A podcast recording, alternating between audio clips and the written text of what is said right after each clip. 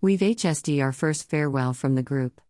Sheena, Dave, James, and Matthew left in the early hours of the morning to return to the world of work. Their time seemed to go so fast, but they really enjoyed themselves, and we, of course, enjoyed their company.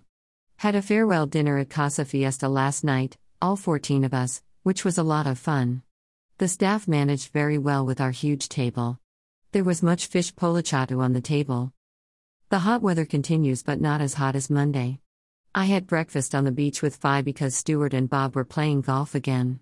It's a great time of day, the beach is so peaceful, and the sea at its calmest. Yesterday, we experienced the annual farce that occurs when the tourist officials come unannounced to inspect the beach. It has been going on as long as we have been coming to Goa. We were lying on our beach beds about 11 a.m. when all the boys in all the shacks came running out and started packing them up and carrying them back into the shack. They remove everything tables, chairs, beds, sunshades. It is illegal to have anything on the beach unless you pay some sort of very expensive license, apparently, which hardly any of them do. The inspection party came round about lunchtime and walked up the beach checking everywhere. They could hardly fail to miss the drag marks in the sand or the stacks of umbrellas and beds just inside the shack borders.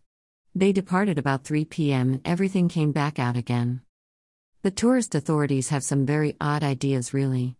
On one hand, they want and need to promote foreign tourism in Goa.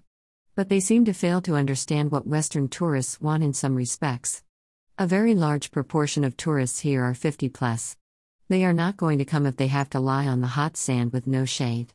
Obviously, there is a need to protect the turtle beaches, but Patnem and Palolem are not turtle beaches. The powers that be issue a list of rules e no hawkers, no sunshades, no tables, etc., and then pay the merest lip service to enforcement.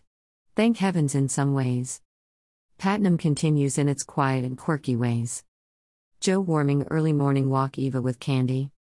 The sunsets have been spectacular and the clear skies have shown the stars and planets clearly. Last night Venus and Jupiter were clear almost in a line above us, and we could see Orion's belt and the plow.